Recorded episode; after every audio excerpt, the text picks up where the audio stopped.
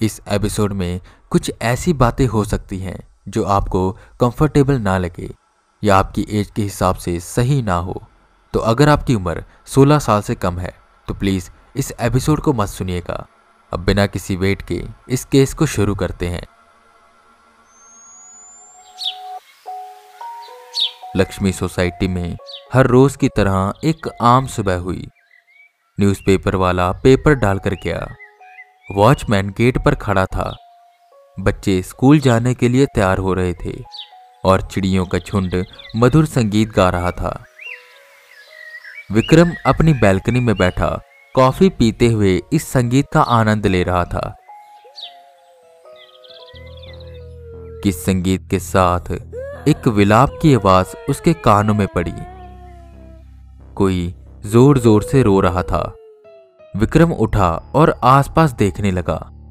विक्रम के बगल के फ्लैट फ्लैट नंबर 32 से आवाज़ें आ रही थी। यह आवाज़ तो रजेश अंकल के फ्लैट से आ रही है। विक्रम ने सोचा और उनके फ्लैट की ओर भागा। डोरबेल बजाई, पर कोई दरवाज़ा नहीं खोल रहा था। वो आवाज़ें लगाने लगा। कितने देर में आसपास के भी कुछ लोग वहाँ आ गए। और फ्लैट नंबर 32 के सामने भीड़ इकट्ठा हो गई। कुछ देर बाद एक लेडी ने दरवाज़ा खोला, जिनकी आँखें सूजी थी। ऐसा लग रहा था जैसे वो रोकर हटी हैं और अंदर से किसी और के रोने की आवाज़ें अभी भी आ रही थी। क्या हुआ शारदा आंटी? सब ठीक है ना? विक्रम ने पूछा, जिस पर शारदा ज़मीन पर बैठ गई। और ज़ोर ज़ोर से रोते हुए कमरे की ओर इशारा करने लगी। सब भागकर उस कमरे में गए। एक बेड के किनारे रजेश अंकल बैठे रो रहे थे। बेड खून से लाल हो चुका था और कुछ बूंदें ज़मीन पर टपक रही थी। बेड पर रुशाली, जो कि राजेश और शारदा की 19 साल की बेटी थी, उसकी लाश पड़ी थी। किसी ने धारदार चीज़ से उसके गले पर वार किया था, और खून अभी भी बह रहा था। ये सब कैसे वो अंकल? विक्रम ने पूछा, जिस पर वो मौन रहे। मामला गंभीर था। बिना देरी किए उन्होंने पुलिस को फ़ोन मिलाया। कुछ ही देर बाद inspector Vikrant Sinha, constable Pathak, constable Rathi, sub inspector Ravi और दो लेडी कांस्टेबल क्राइम सीन पर पहुँचे। वहीं फ्लैट नंबर 32 में।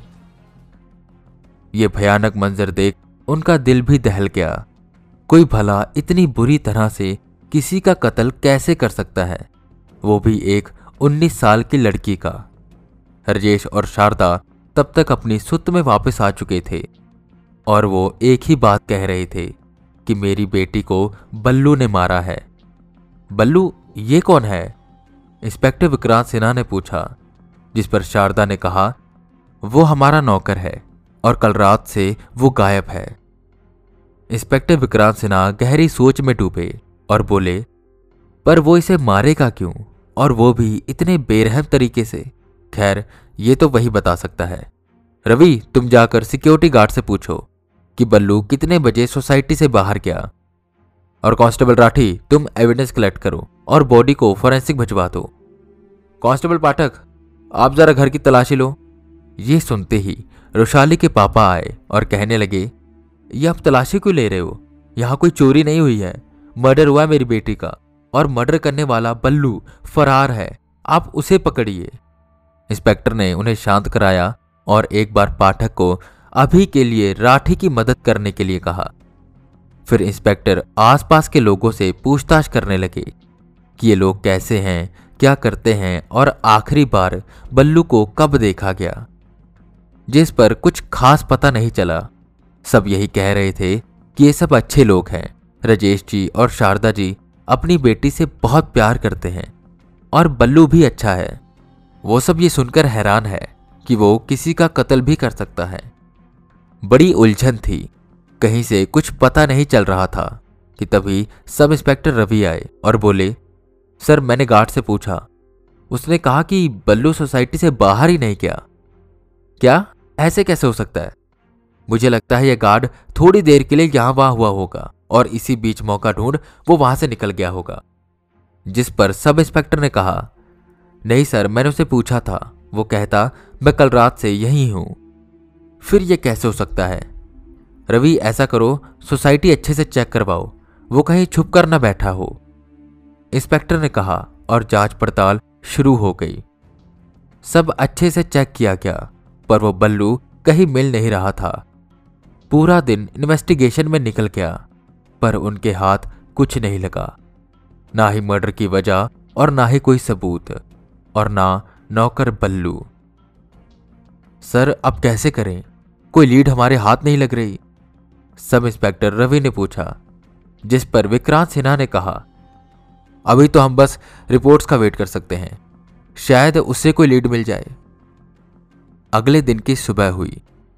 पुलिस स्टेशन आते ही सबसे पहले विक्रांत सिन्हा ने उस रिपोर्ट के बारे में पूछा। रिपोर्ट मेज पर पड़ी थी। उन्होंने उसे उठाया और बैठकर उसे देखने लगे। उनके चेहरे के हाव भाव कुछ बदल से रहे थे। क्या हुआ, सर? सब इंस्पेक्टर रवि ने पूछा। रुशाली की मौत रात के एक बजे के आसपास हुई।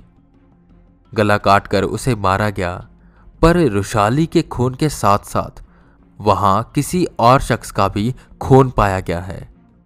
किसका, सर? सब इंस्पेक्टर रवि ने टोकते हुए कहा। यह तो पता नहीं, इंस्पेक्टर ने आगे पढ़ते हुए कहा। सर, मे भी खून बल्लू का हो।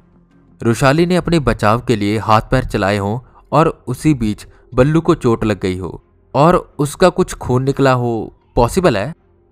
सब इंस्पेक्टर रवि ने कहा, जिस पर इंस्पेक्टर विक्रांत सिन्हा ने फ़ाइल को मेज पर रखते हुए कहा। नहीं रवि, ऐसा हो ही नहीं सकता, क्योंकि जब रुशाली का कत्ल हो रहा था तो वो बेहोश थी। क्या? कैसे, सर? सब इंस्पेक्टर ने पूछा। इसकी दो वजह है। पहला तो उसने अपने आप को बचाने की कोई कोशिश नहीं की। ऐसा लग रहा था कि कातिल ने बड़ी आराम से उसका गला काट दिया और उसने कोई संघर्ष नहीं किया। और ऐसा कोई निशान उसके शरीर पर नहीं है। और मेन वजह यह है कि रुशाली के पेट में बेहोशी की दवाई मिली है। तो जब उसे मारा जा रहा था तो वो बेहोश थी। ये किसी ने बहुत साजिश से कत्ल किया है। इंस्पेक्टर ने इतना बोल कांस्टेबल पाठक से कहा, रुशाली के मम्मी पापा से पूछो कि खाना किसने बनाया था और किसने सर्व किया था। कुछ वक्त बाद पाठक से पता चला कि खाना बल्लू ने बनाया था और उसी ने सर्व किया था। तो ज़ाहिर है कि ये बल्लू की चाल थी। उसने सब प्लानिंग से किया और शायद उसने भागने का भी सोच रखा था। इसलिए गार्ड को पता नहीं चला। बल्लू का पता लगाओ। और ये खून किसका है, ये भी। इंस्पेक्टर विक्रांत सिन्हा ने कहा, जिस पर सब सल्यूट करके अपने कामों पर लग गए। इतनी मेहनत के बाद भी सब खाली हाथ वापस आए और कहने लगे, सर, ये कैसा केस है? कोई एविडेंस नहीं मिल रहा, कोई लीड नहीं मिल रही और ये बल्लू भी न जाने कहाँ छुप कर बैठा है। हमने जहाँ से शुरू किया था, वहीं पर आ गए और ऊपर से ये खून और वो बेहोशी की दवाई सर केस उलझता जा रहा है। इंस्पेक्टर विक्रांत सिन्हा आँखें बंद किए कुछ सोच रहे थे। सर, क्या सोच रहे हैं आप?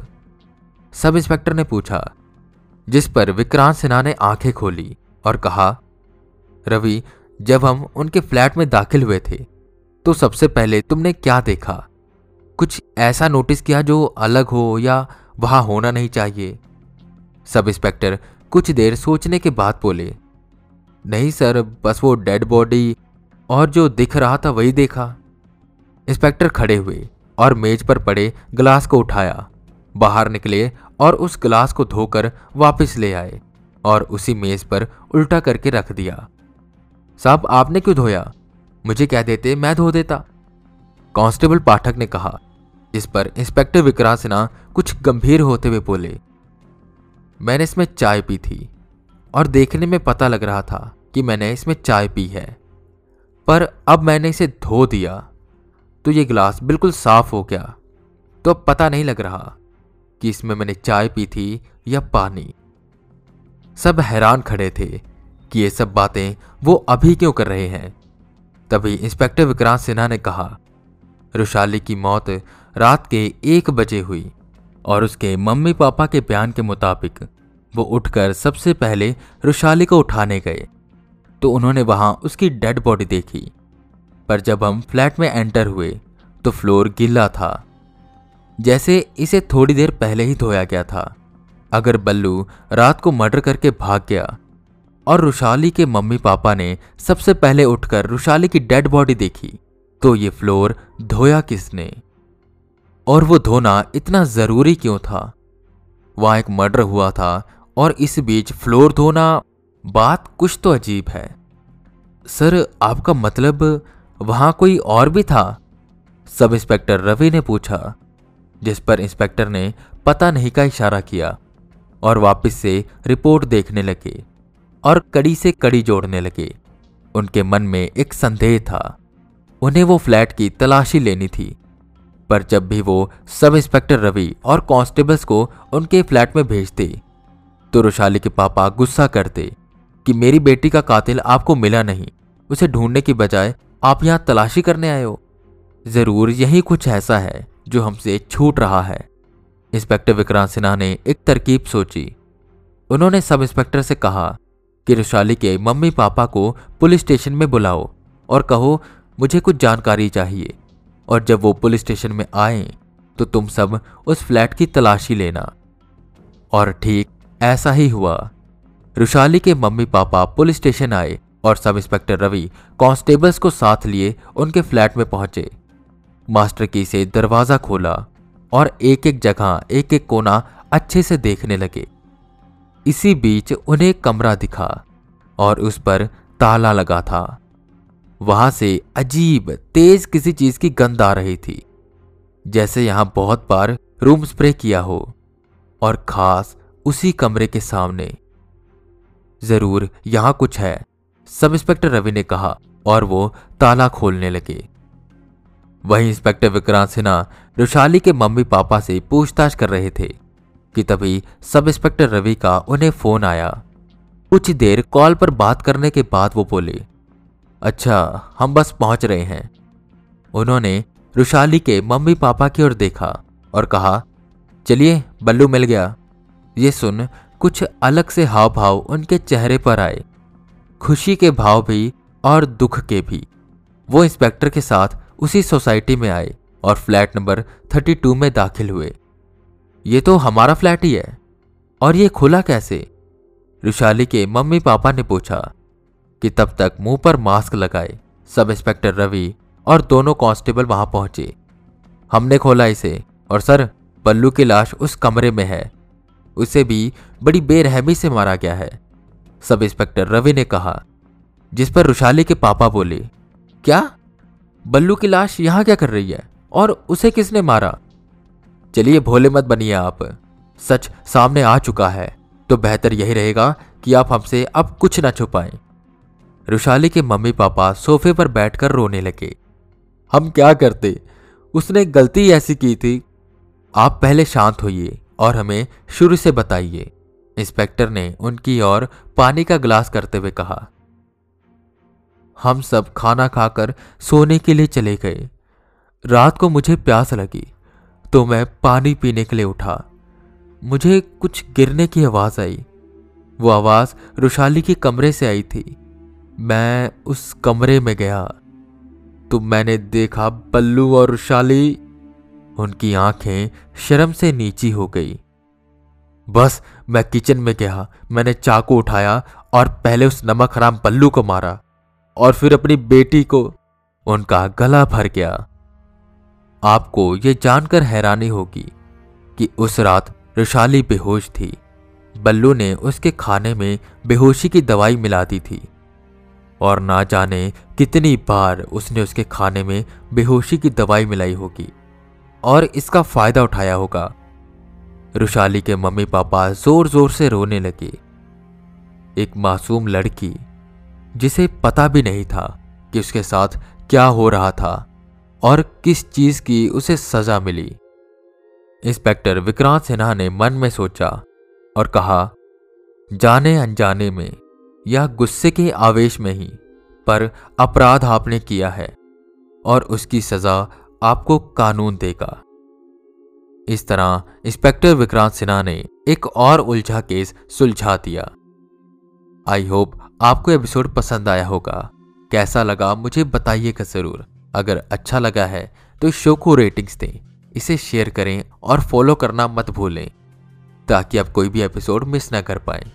मैं वी के रावत फिर मिलूँगा आपको एक नए एपिसोड के साथ।